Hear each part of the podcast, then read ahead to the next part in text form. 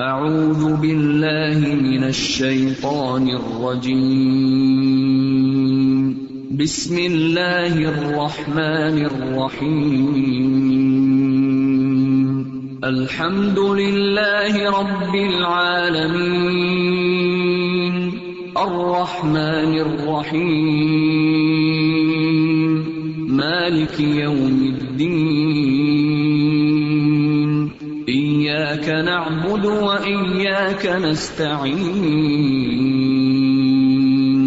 اهدنا الصراط المستقيم صراط الذين أنعمت عليهم غير المغضوب عليهم ولا الضالين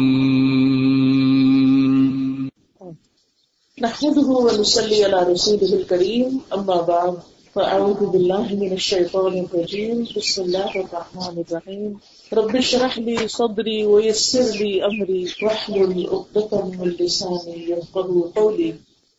محترم دامیاں، پیاری بہن نجمہ اور پیاری فاطمہ، تمام مہمانان گرامی اور عزیز طالبات، السلام علیکم ورحمۃ اللہ وبرکاتہ. وعلیکم السلام ورحمۃ اللہ وبرکاتہ.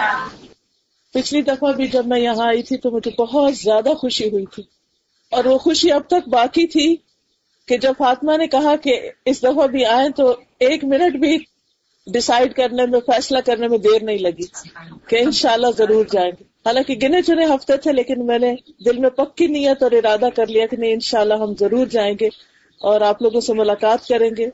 میری دعا ہے کہ اللہ سبحانہ تعالیٰ ان کوششوں میں بہت برکت ڈالے اور ان کوششوں کو قبول فرمائے، اور ہم سب اللہ سبحانہ تعالیٰ کے عرش کے سائے تلے جمع ہو. اللہ کرے کہ اس علاقے کا ایک ایک بچہ اور ایک ایک گھر روشن ہو جائے، اور اللہ سبحانہ تعالیٰ کا جو پیغام اللہ نے بھیجا ہے 1400 سال پہلے اور آج ہم تک پہنچا، اللہ ہمارے ذریعے آگے ہزاروں لاکھوں لوگوں تک پہنچا دے.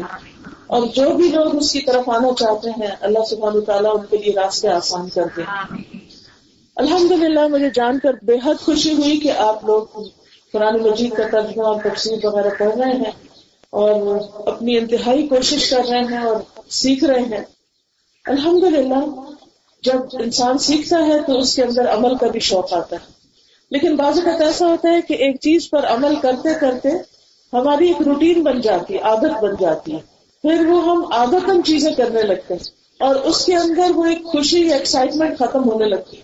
تو اس لیے بہت ضروری ہوتا ہے کہ اپنے آپ کو انسان یاد کراتا رہے کہ جو ہم اللہ سبحانہ وتعالیٰ کے لیے چھوٹی چھوٹی نیکیاں کرتے ہیں، ان کا ہمیں کتنا فائدہ ہے، کتنا ثواب ہے، تاکہ جب بھی ہم انہیں کریں تو ہم خوشی کے ساتھ کریں. ہم میں سے سب لوگ جو بھی نماز پڑھتے ہیں، قرآن پڑھتے ہیں، وہ سب وضو کرتے ہیں، لیکن وضو کرنے کے لیے ہمیں جب اذان کی آواز آتی ہے تو ہم سوچتے ہیں اچھا وضو نہیں ہے، وضو کر رہے ہیں. وضو کرنے کے لیے پانی کے پاس جاتے ہیں، وضو کرتے ہیں، اور نہیں سوچتے کہ یہ صرف ہاتھ میں دھوئے ہیں یا کچھ اور بھی دھل گیا. تو اس کے بارے میں رسول اللہ صلی اللہ علیہ وسلم کی حدیث آپ کو سناؤں گی. حضرت عثمان بن عفان سے مروی ہے کہ رسول اللہ صلی اللہ علیہ وسلم نے فرمایا، جس نے وضو کیا اور خوب اچھی طرح وضو کیا، یعنی کوئی حصہ سوکھا نہیں چھوڑا، یعنی یہ کونیاں بھی دھوئیں اچھی طرح، ٹکنے بھی، ایڑیاں بھی، اور اسی طرح چہرہ بھی اچھی طرح دھویا، بالوں کے کناروں تک، پھر کانوں کے کناروں تک، کناروں تک، پھر یہ چن بھی دھوئی، اور مل مل کے دھویا، چاہے تھوڑا سا بھی پانی ہو لیکن مل مل کے دھویا کہ کوئی ایک بال برابر بھی جگہ خشک نہیں رہی. تو اس کے جسم سے اس کے گناہ نکل جاتے ہیں، حتیٰ کہ ناخنوں کے نیچے سے بھی نکل جاتے ہیں. یعنی صرف انسان کے جسم سے میل کچال نہیں دور ہوتی، بلکہ گناہ بھی جھڑنے لگتے ہیں، یعنی اس پانی کے ساتھ ہمارے گناہ بھی بہ جاتے ہیں. اور انسان جب وضو کر کے نکلتا ہے تو بالکل ایک تازہ، صاف ستھرا، فریش ہو جاتا ہے. صرف اس کی فزیکل باڈی جو ہے، یہ ہمارا جسم ہی نہیں صاف ہوتا، بلکہ ہماری روح جو ہے اس جسم کے اندر، یعنی ایک تو اوپر کا حصہ نا جو ہمیں نظر آ رہا ہے، اور ایک اس کے اندر ہے جس کی وجہ سے ہمارے ہاتھ حرکت کرتے ہیں، جس کی وجہ سے ہم چلتے پھرتے ہیں، بات کرتے ہیں، کام کرتے ہیں. تو وہ بھی ہمارے ساتھ ہے. ہم میں سے ہر انسان اس وقت تک زندہ ہے جب تک اس کے اندر روح ہے. تو جس طرح جسم کا حق ہے ایسے ہی ہماری روح کا بھی حق ہے. تو جیسے مٹی پڑتی ہے, گندگی میں ہاتھ لگ جاتا ہے یا کچھ بھی, تو ہمارے جسم گندا ہوتا ہے. اسی طرح جب ہم کوئی گناہ کرتے ہیں, زبان سے کوئی ایسی بات نکالتے ہیں, ہاتھ سے کسی کو ایسا مار دیتے ہیں یا اور کوئی بھی ایسا کام کرتے ہیں, پاؤں سے کسی ایسی جگہ چل کے جاتے ہیں, تو یہ ساری چیزیں جب ہم غلط کر بیٹھتے ہیں تو اس کا ایک بوجھ ہمارے دل کے اوپر آ جاتا ہے, اور ہمارا دل پریشان بھی ہوتا ہے کہ ہم نے یہ غلط کام کیوں کیا, کیونکہ پھر سمجھ نہیں آتی. اور وقتی طور پر ہم بہت پریشر میں بھی آ جاتے ہیں, کبھی رونے بھی لگ جاتے ہیں, کبھی ایک اندر بے چینی اور ایک ریگریٹ آ جاتی ہے, ایک حسرت سی آ جاتی ہے. تو آپ نوٹ کریں گے کہ جب آپ شعور کے ساتھ سمجھ کے وضو کریں گے, اچھی طرح وضو کریں گے, تو اس کے بعد آپ کو ایک ٹھنڈک سی محسوس ہوگی, ایک سکون محسوس ہوگا. اور پھر اس کے بعد جب آپ نماز پڑھتے ہیں تو وہ سارے گناہوں سے آپ صاف ہو جاتے ہیں, پاک ہو جاتے ہیں. پھر اسی طرح نہ صرف یہ کہ دنیا میں یہ ہمارے اعضاء صاف ہوتے ہیں, بلکہ قیامت کے دن یہ ہاتھ پاؤں جتنے بھی ہم وضو میں دھوتے ہیں دن میں کئی دفعہ, یہ کیسے ہوں گے؟ چمک رہے ہوں گے. رسول اللہ صلی اللہ علیہ وسلم اپنی امت کو کیسے پہچانیں گے؟ انہوں نے تو ہماری شکل نہیں دیکھی, ہمارا نام نہیں پتا ان کو, نہ ان کو یہ پتا ہے کہ یہ کہاں سے ہیں, پاکستان سے ہیں یا چین سے ہیں, اردو بول کے تو پشتو کون ہے. وہ پہچانیں گے وضو کے اعضاء کی چمکنے سے کہ اس کے اوپر روشنی ہوگی. آپ دیکھیں کہ آج ایک دلہن جو تیار ہوتی ہے ایک وقت کے لیے, جب اس کے اوپر اس کو چمکانے کے لیے کچھ کریم وغیرہ لگا دیتے ہیں, اور بعض اوقات تو چمکی بھی اس کے اوپر لگاتے ہیں, تو کتنے پیسے لگ جاتے ہیں, ہزاروں میں اب لوگ پیسہ خرچ کرتے ہیں ایک ایک دن کے لیے.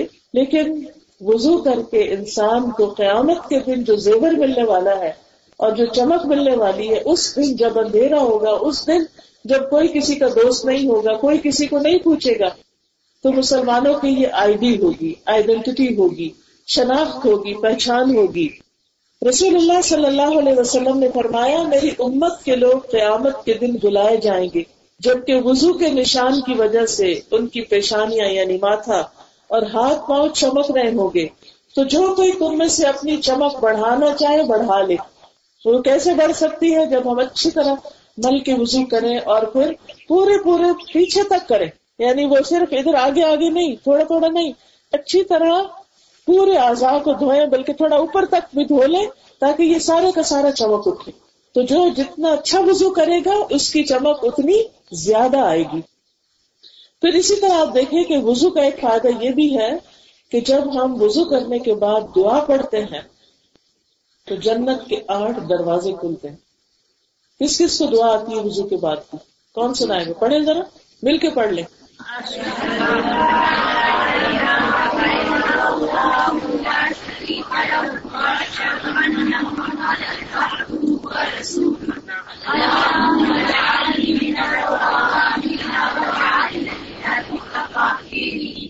شاباش, ویری گڈ. عقبہ بن عامر کہتے ہیں, انہوں نے کہا ہمارے ذمہ اونٹ چرانے کا کام تھا. آپ دیکھیں کہ بعض اوقات ہم جب کھیت میں کام کرتے ہیں, فارمز میں جاتے ہیں, تو ہم سمجھتے ہیں کہ ہم بہت مظلوم ہیں, جو لوگ کام نہیں کرتے ان کے پاس تو سیکھنے کا بہت موقع ہے. لیکن رسول اللہ صلی اللہ علیہ وسلم کے صحابہ جو تھے, خاص طور پر مدینہ والے جو تھے, ان کے اپنے باغ تھے, وہ فارمرز تھے اور وہ اپنے کھیتوں میں کام بھی کرتے تھے. حتیٰ کہ سلمان فارسی رضی اللہ عنہ جب مدینہ پہنچے ایک یہودی کے غلام کے طور پر, تو وہ رسول اللہ صلی اللہ علیہ وسلم کی آمد کی پیشن گوئی کو سامنے رکھتے ہوئے اس طرف آئے تھے, اور وہ اس انتظار میں تھے کہ اللہ کے رسول کب ظاہر ہوتے ہیں. وہ کہتے ہیں میں ایک دن کھجور کے درخت کے اوپر چڑھا ہوا تھا اور اس میں کام کر رہا تھا کہ اتنے ہی کسی نے کہا کہ وہ ایک شخص آ گیا ہے جو کہتا ہے کہ میں اللہ کا رسول ہوں. تو ایک دم ان کی کیفیت ایسے ہوئی کہ وہ کانپنے لگے, کیونکہ ان کو بہت انتظار تھا کہ وہ رسول کب آئیں گے. تو وہ حیران ہو گئے کہ اچھا وہ آ گئے. وہ کہتے کہ مجھے ڈر لگا کہ میں کھجور کے درخت سے نیچے نہ گر پڑوں کہیں. تو کہتے جب میں نیچے اترا تو میں نے اس سے پوچھا, اچھا وہ جو تم بتا رہے تھے دوبارہ بتانا. تو کہتے کہ جو میرا مالک تھا اس نے سن لیا, اس نے میری پٹائی کر دی کہ تم اپنے کام سے کام رکھو, تمہارا کیا کام کہ تم یہ خبر جانو. تو اس وقت ان کے دل میں بہت تکلیف آئی. بعد میں جب وہ اپنے کام سے فارغ ہوئے, پھر وہ رسول اللہ صلی اللہ علیہ وسلم کے پاس گئے. پھر انہوں نے ان کے لیے کچھ پیش کیا جو صدقے کا تھا. تو آپ کو یہ نشانی پتہ تھی جو رسول ہوگا وہ صدقہ نہیں کھائے گا, تو آپ نے اپنے ساتھیوں کو دے دیا, خود صدقہ نہیں کھایا. پھر کچھ دن کے بعد ایک اور چیز لے کر گیا اور کہتے ہیں کہ یہ ہدیہ ہے, تو آپ نے اس میں سے خود بھی کھایا اور آپ کے ساتھیوں نے بھی کھایا. اور پھر وہ پیچھے جا کے چپ کے آپ کی جو مہر نبوت تھی وہ دیکھنے کے لیے گئے کہ آخری نشانی دیکھوں کہ مجھے پکا یقین ہو جائے کہ یہی اللہ کے رسول ہیں صلی اللہ علیہ وسلم. اور جب ان کو وہ نظر آئی تو ان کے ساتھ چمٹ گئے اور رونے لگے, کیونکہ وہ بہت تکلیفیں اٹھا چکے تھے سچ کو پانے کے لیے, حق کو پانے کے لیے. ان کے تو اپنے والد جو تھا وہ پارسی تھا اور وہ آگ جلاتا تھا, اور ان کی ڈیوٹی بھی آگ پر تھی, اور یہ سارا وقت آگ جلانے کا کام کرتے تھے. اور اچانک ان کی ملاقات پھر اس وقت کے جو مسلمان یعنی عیسائی تھے ان سے ہوئی, اور پھر ان کے ساتھ یہ گھر چھوڑ کر آ گئے, اور کس طرح ایک پادری کے پاس پھر دوسرے کے پاس تیسرے کے پاس, اور کہاں کہاں گھومتے پھرتے یہ مدینہ پہنچے تاکہ یہ اللہ کے رسول صلی اللہ علیہ وسلم کو دیکھ سکے. تو لوگوں نے اس دین کے لیے بڑی بڑی تکلیفیں اٹھائی ہیں حق کو پانے کے لیے. بہرحال صحابہ میں سے بھی کچھ ایسے تھے کہ جو اونٹ بھی چراتے تھے, بکریاں بھی چراتے تھے, کھیتوں میں کام بھی کرتے تھے, اور اس کے ساتھ ساتھ دین بھی سیکھتے تھے. تو آپ لوگ تو اس سنت کو زندہ کر رہے ہیں, تو اس لحاظ سے مجھے اور بھی زیادہ خوشی ہوتی ہے کہ آپ لوگ کام بھی کرتے ہیں جا کر, اور پھر اس کے بعد اپنا وقت نکال کے بھاگ دوڑ کر کے پھر آپ سیکھنے کے لیے بھی آتے ہیں. تو وہ کہتے ہیں کہ ہمارے ذمہ میں اونٹ چرانے کا کام تھا, میری باری آئی تو میں شام کے وقت ان کو چرا کے واپس آیا, تو میں نے دیکھا کہ رسول اللہ صلی اللہ علیہ وسلم کھڑے ہو کر لوگوں کو کچھ فرما رہے ہیں, کچھ ارشاد فرما رہے ہیں. تو مجھے آپ کی یہ بات سننے کو ملی کہ جو مسلمان بھی وضو کرتا ہے اور اچھی طرح وضو کرتا ہے, پھر کھڑے ہو کر اپنے دل اور چہرے کی توجہ کے ساتھ 2 رکعت نماز پڑھتا ہے, اس کے لیے جنت واجب ہو جاتی.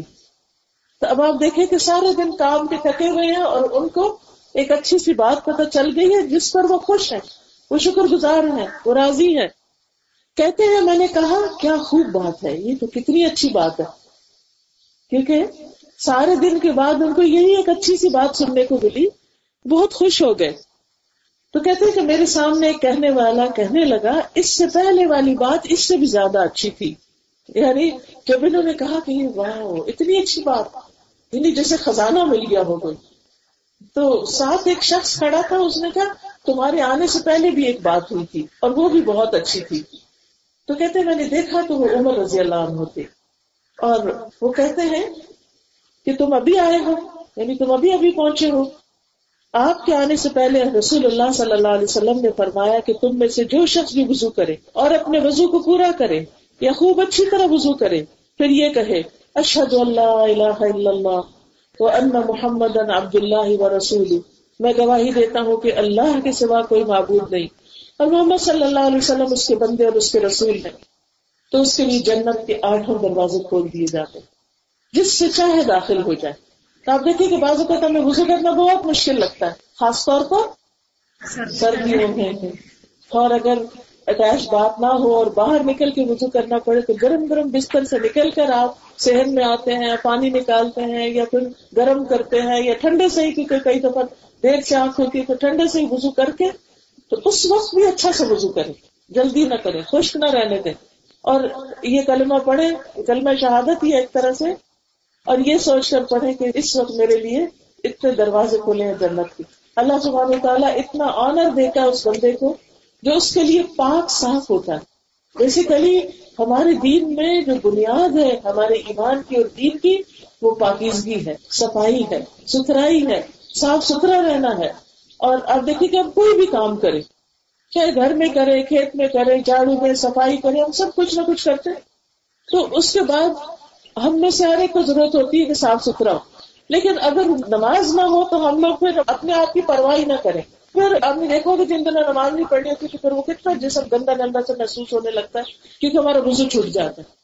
پھر ہم وضو کرتے ہیں, پھر صاف ہوتے ہیں, پھر نماز پڑھتے ہیں, سکون میں آتے ہیں, پھر کام کرنے لگتے ہیں, پھر اذان ہو جاتی ہے, پھر سب چھوڑ کے پھر وضو کرتے ہیں, پھر نماز پڑھتے ہیں, پھر کام میں لگتے ہیں. تو یہ اللہ سبحانہ تعالیٰ کی کتنی بڑی رحمت ہے ہم پر کہ دن میں کئی بار اس نے ہمیں پاک کرنے کا, صاف کرنے کا انتظام کیا. اس لیے اس پر خوش ہو جانا چاہیے اور خوشی سے وضو کرنا چاہیے. پھر اس کے بعد یہ ہے کہ ایک تو ہم اپنے 5 نمازوں کے لیے وضو کرتے ہیں, لیکن ان نمازوں کے علاوہ جو اشراق کی نماز ہے یا چاشت کی نماز کہتے ہیں اس کو, اگر سورج نکلنے کے 15 منٹ بعد جلدی پڑھے تو اشراق ہوتا ہے. اور اگر جب اچھی دھوپ نکل آئے اور ہر چیز تپ جائے اس وقت پڑھے تو وہ چاشت کہلاتی ہے. لیکن نماز ایک ہی ہے وہ. پھر یہ ہوتا ہے کہ یہ نماز کا وقت باقی رہتا ہے زوال سے 15 منٹ پہلے تک, یعنی سورج نکلنے کے 15 منٹ بعد سے شروع ہو کر سورج ڈھلنے سے 15 منٹ پہلے تک یہ نماز ہم پڑھ سکتے ہیں. جیسے اگر 12:15 پہ زوال ہو رہا ہے اور ظہر کا وقت ہو گیا تو اس سے 15 منٹ پہلے ہم اس کو ادا کر سکتے ہیں. تو یہ جو دو نفل ہیں نا, یہ دنیا و مافیہ سے بہتر ہے. یعنی اس کے بہت فائدے ہیں. سب سے بڑا فائدہ یہ ہے کہ انسان کے جسم کے 360 جوڑوں کا صدقہ ہے. تو ہر روز ہمارے پاس پیسے نہیں ہوتے, یہ کوئی چیز نہیں ہوتی کہ ہم صدقہ کریں. تو یہ دو نفل پڑھنا یہ صدقہ ہے اپنے پورے جسم کا.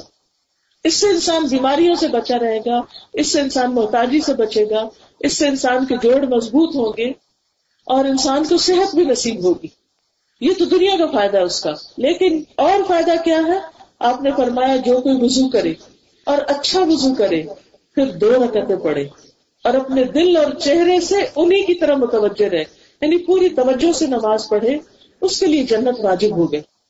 اگر اس کے بعد وہ فوت ہو جاتا ہے اگلی نماز سے پہلے تو انشاءاللہ جنت کا دروازہ اس کے لیے کھلا ہے. یہ چھوٹی چھوٹی نیکیاں آسان ہیں لیکن اس کا اجر بہت بڑا ہے.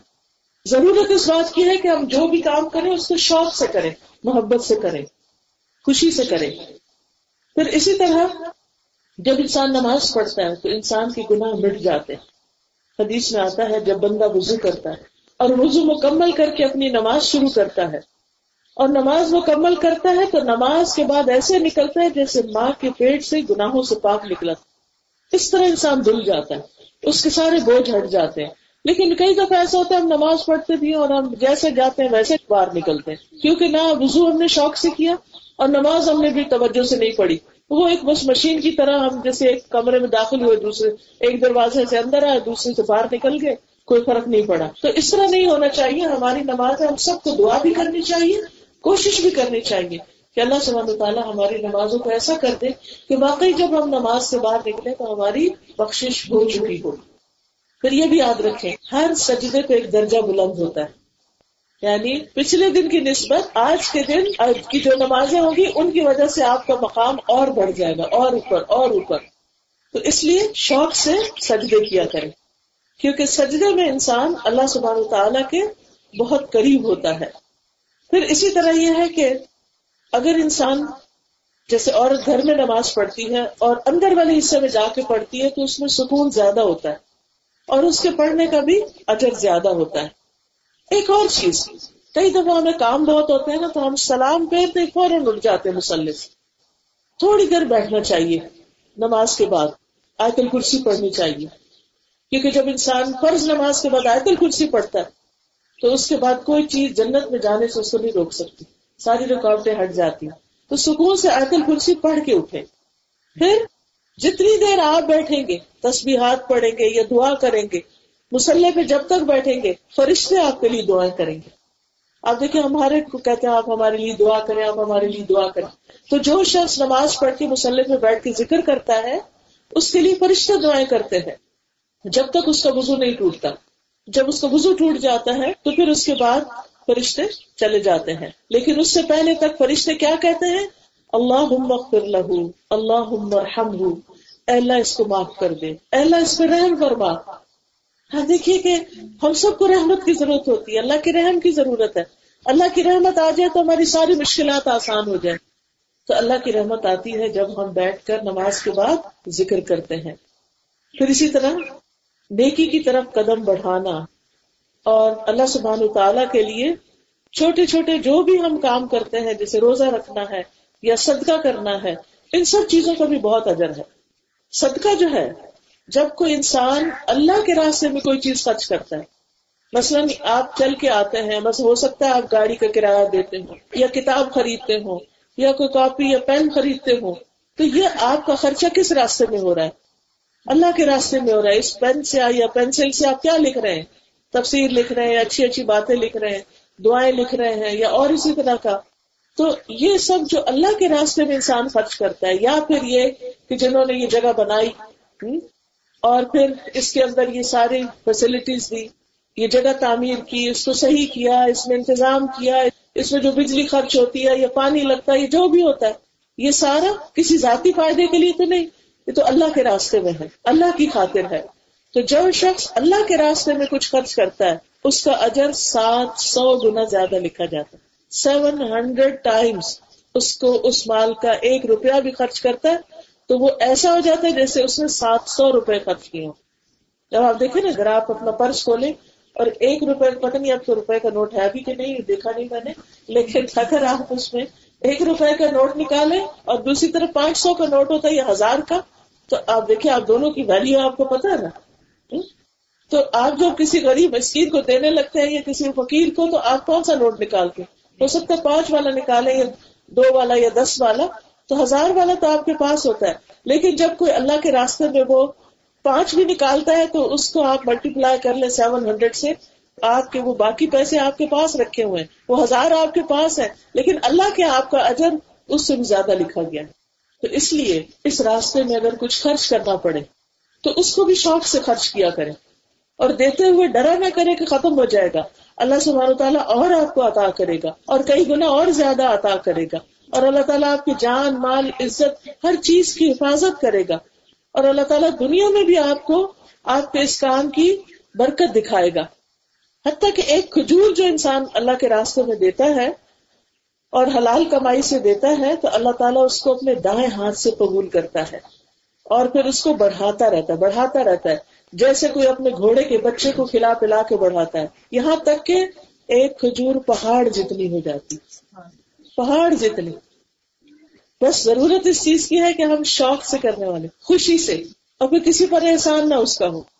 پھر اسی طرح اگر اللہ کے راستے میں کوئی شخص 2 چیزیں دیتا ہے, جوڑا دیتا ہے, جیسے کپڑوں کا جوڑا ہے, جوتے کا جوڑا ہے, یا کوئی جیولری کا جوڑا ہے, فار ایگزامپل کوئی بھی چیز, تو ایک کھجور کا خرچ کرنا پہاڑ جتنا ہو گیا. تو جو ایک جوڑا خرچ کرتا ہے, رسول اللہ صلی اللہ علیہ وسلم نے فرمایا, صحیح مسلم کی روایت ہے, جس نے اللہ کی راہ میں ایک جوڑا خرچ کیا اس کو جنت کے ہر دروازے سے خزانچی بلائیں گے, ادھر سے آ جاؤ اے فلاں, ادھر سے آ جاؤ, ادھر سے آ جاؤ. اللہ سبحانہ و تعالیٰ بہت قدردان ہے. ہم جب دیکھتے نا بندے ہماری کوششوں کی قدر نہیں کرتے, ہمیں اپریشیٹ نہیں کرتے, ہمارے احسان بھی نہیں مانتے. بہت دفعہ تو ایسے ہی ہوتا ہے نا, آپ اپنے رشتے داروں کے ساتھ اتنا اچھا کرتے رہتے ہیں لیکن وہ آگے سے اس طرح رسپانس نہیں کرتے, تو پھر آپ کا دل کہتا ہے نہیں اب میں نہیں کروں گا. نہیں, ایسا کبھی نہیں سوچے. جیسے جیسے آپ کی ہمت, ہستی, توفیق ہو, آپ خیر اور بھلائی کے کام کرتے رہیں, کیونکہ اس کا اجر اللہ کے پاس ہے, اور اللہ کے پاس آسمان اور زمین کے خزانے ہیں. وَلِلَّهِ خَزَائِنُ السَّمَاوَاتِ وَالْأَرْضِ, اور اس کو دینے میں کچھ بھی مشکل نہیں ہوتی. آپ کو پتا نہیں کہ زمین کے علاوہ بہت سے سٹارز ہیں اور بہت سے ستارے اور سیارے اور گیلیکسیز اور پتہ نہیں کیا کیا, اور ان کی تعداد اتنی زیادہ ہے کہ کوئی انسان گن نہیں سکتا ان کو. اور زمین تو اس کے مقابلے میں بالکل ایسے ہی ہے جیسے پارٹیکل آف ڈسٹ ہو یا ایک چھوٹا سا ڈاٹ ہو.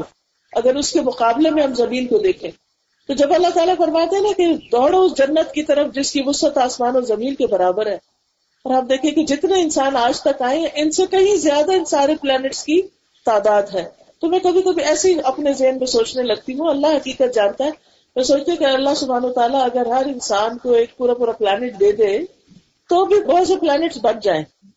یعنی اگر اللہ تعالیٰ کسی کو پوری زمین بھی دے دے, یعنی ہمارے پاس ابھی تو زمین کا ایک چھوٹا سا ٹکڑا ہوتا ہے نا جس کے ہم مالک ہوتے ہیں, تو سوچیے اگر کسی کے پاس ساری زمین, اللہ نے پوری کا پورا گلوب کسی کو الاٹ کر دی, یہ تمہارا ہے, آپ دیکھیں کہ اس کا حال کیا ہوگا.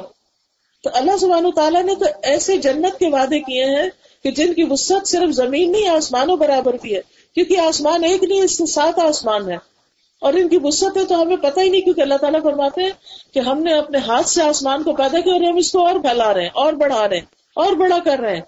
تو اس رب سے ہم مانگتے ہیں کہ جس کے خزانے بے شمار ہیں, جن کا ہمیں پتہ ہی نہیں, کیا اس کو دینے میں کچھ مشکل ہے؟ کچھ مشکل نہیں, لیکن ہمیں پورے یقین کے ساتھ اس کے راستے میں دینا چاہیے کہ وہ جس طرح قبول کرتا ہے. ابو ہریرہ کہتے ہیں نبی صلی اللہ علیہ وسلم نے فرمایا, 7 قسم کے آدمیوں کو اللہ اس دن اپنے عرش کے سائے میں جگہ دے گا جس دن اس کے سائے کے علاوہ کوئی سایہ نہیں ہوگا. وہ آدمی جو اس خفیہ طریقے سے صدقہ دے کہ بائیں ہاتھ کو خبر بھی نہ ہو کہ دائیں نے کیا خرچ کیا، یعنی صدقہ کرے تو چھپا کے اس کی شہرت نہ کرے. پھر اسی طرح اللہ سے دعا کرنا. پہلا کام کیا بتایا تھا؟ وضو، ٹھیک ہے، شوق سے وضو. پھر کیا بتایا تھا؟ نماز. پھر کیا بتایا؟ صدقہ خیرات.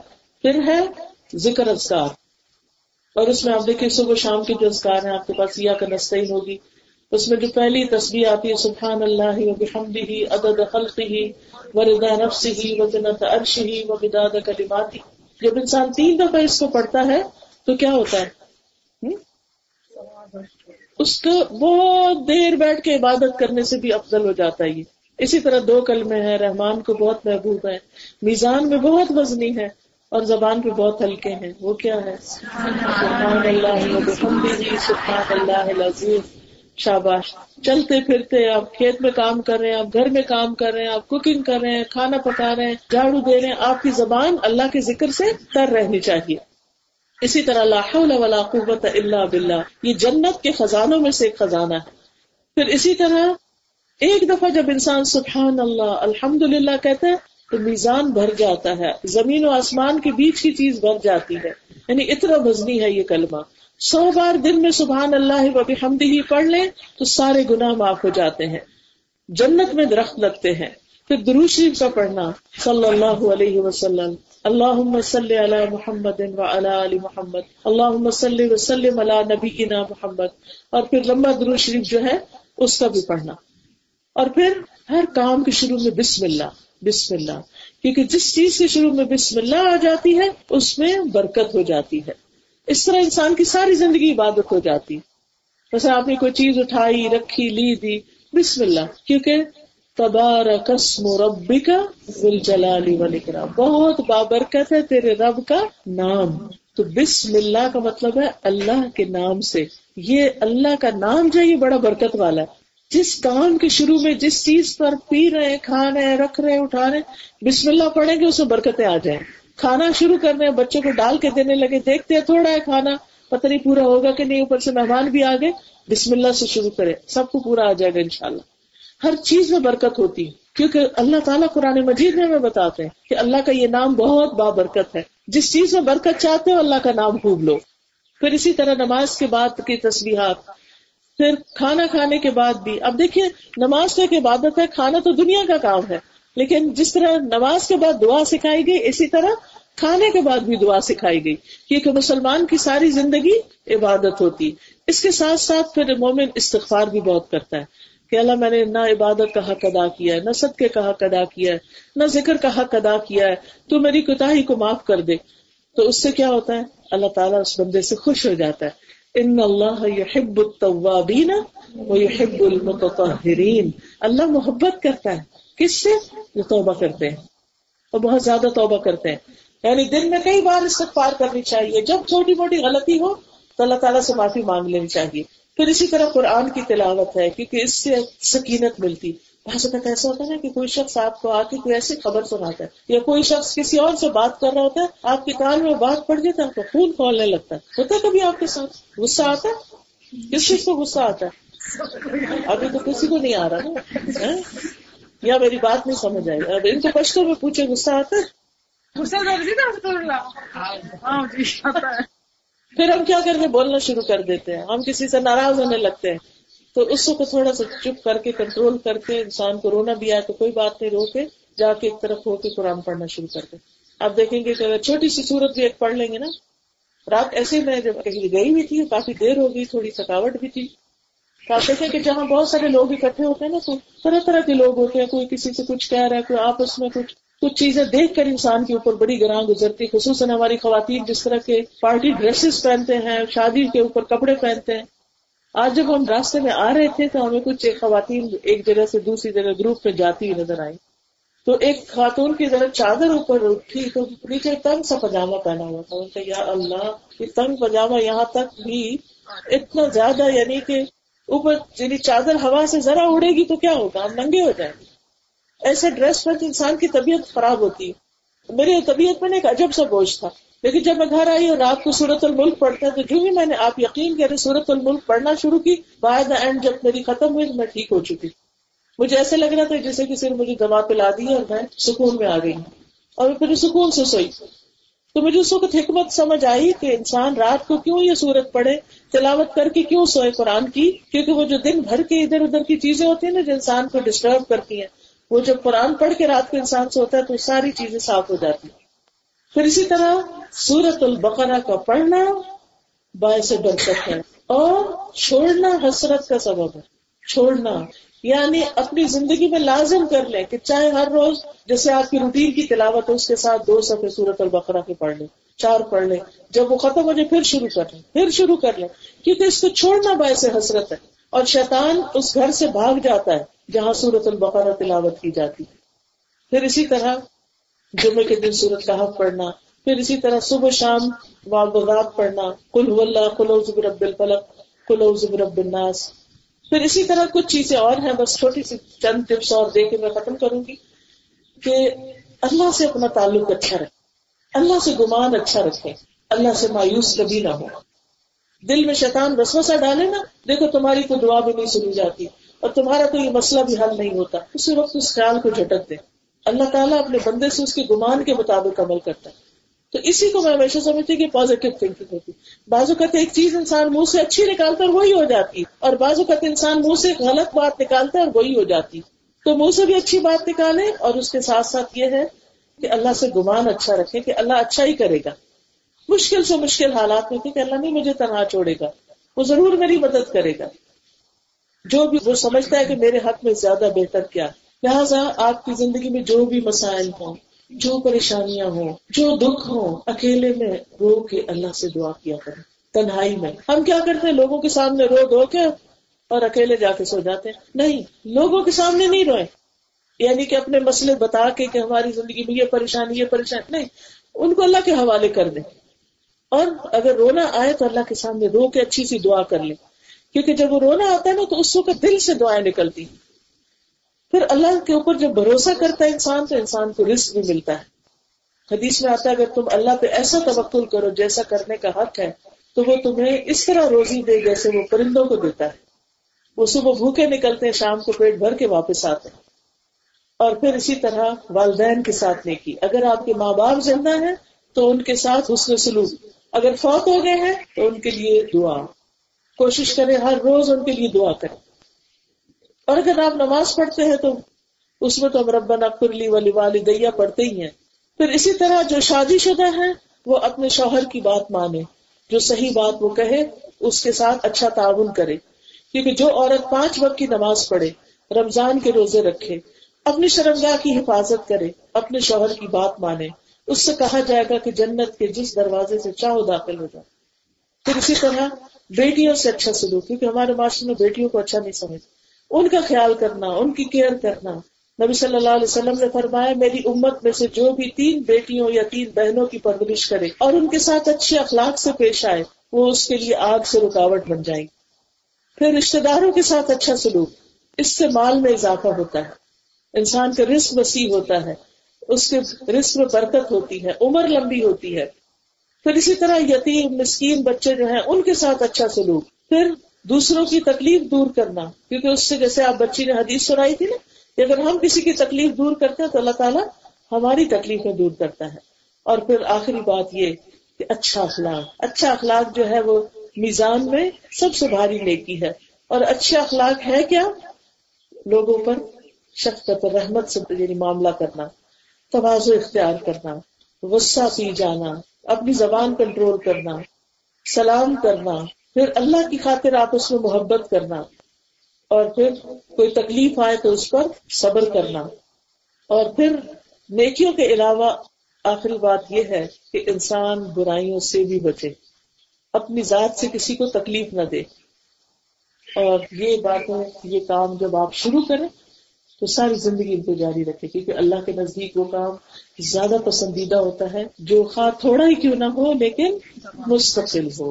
اللہ تعالیٰ ہمیں عمل کی توفیق عطا فرمائے. سبحانک اللہم و بحمدک اشہد ان لا الہ الا انت استغفرک و اتوب الیک. السلام علیکم و رحمۃ اللہ وبرکاتہ.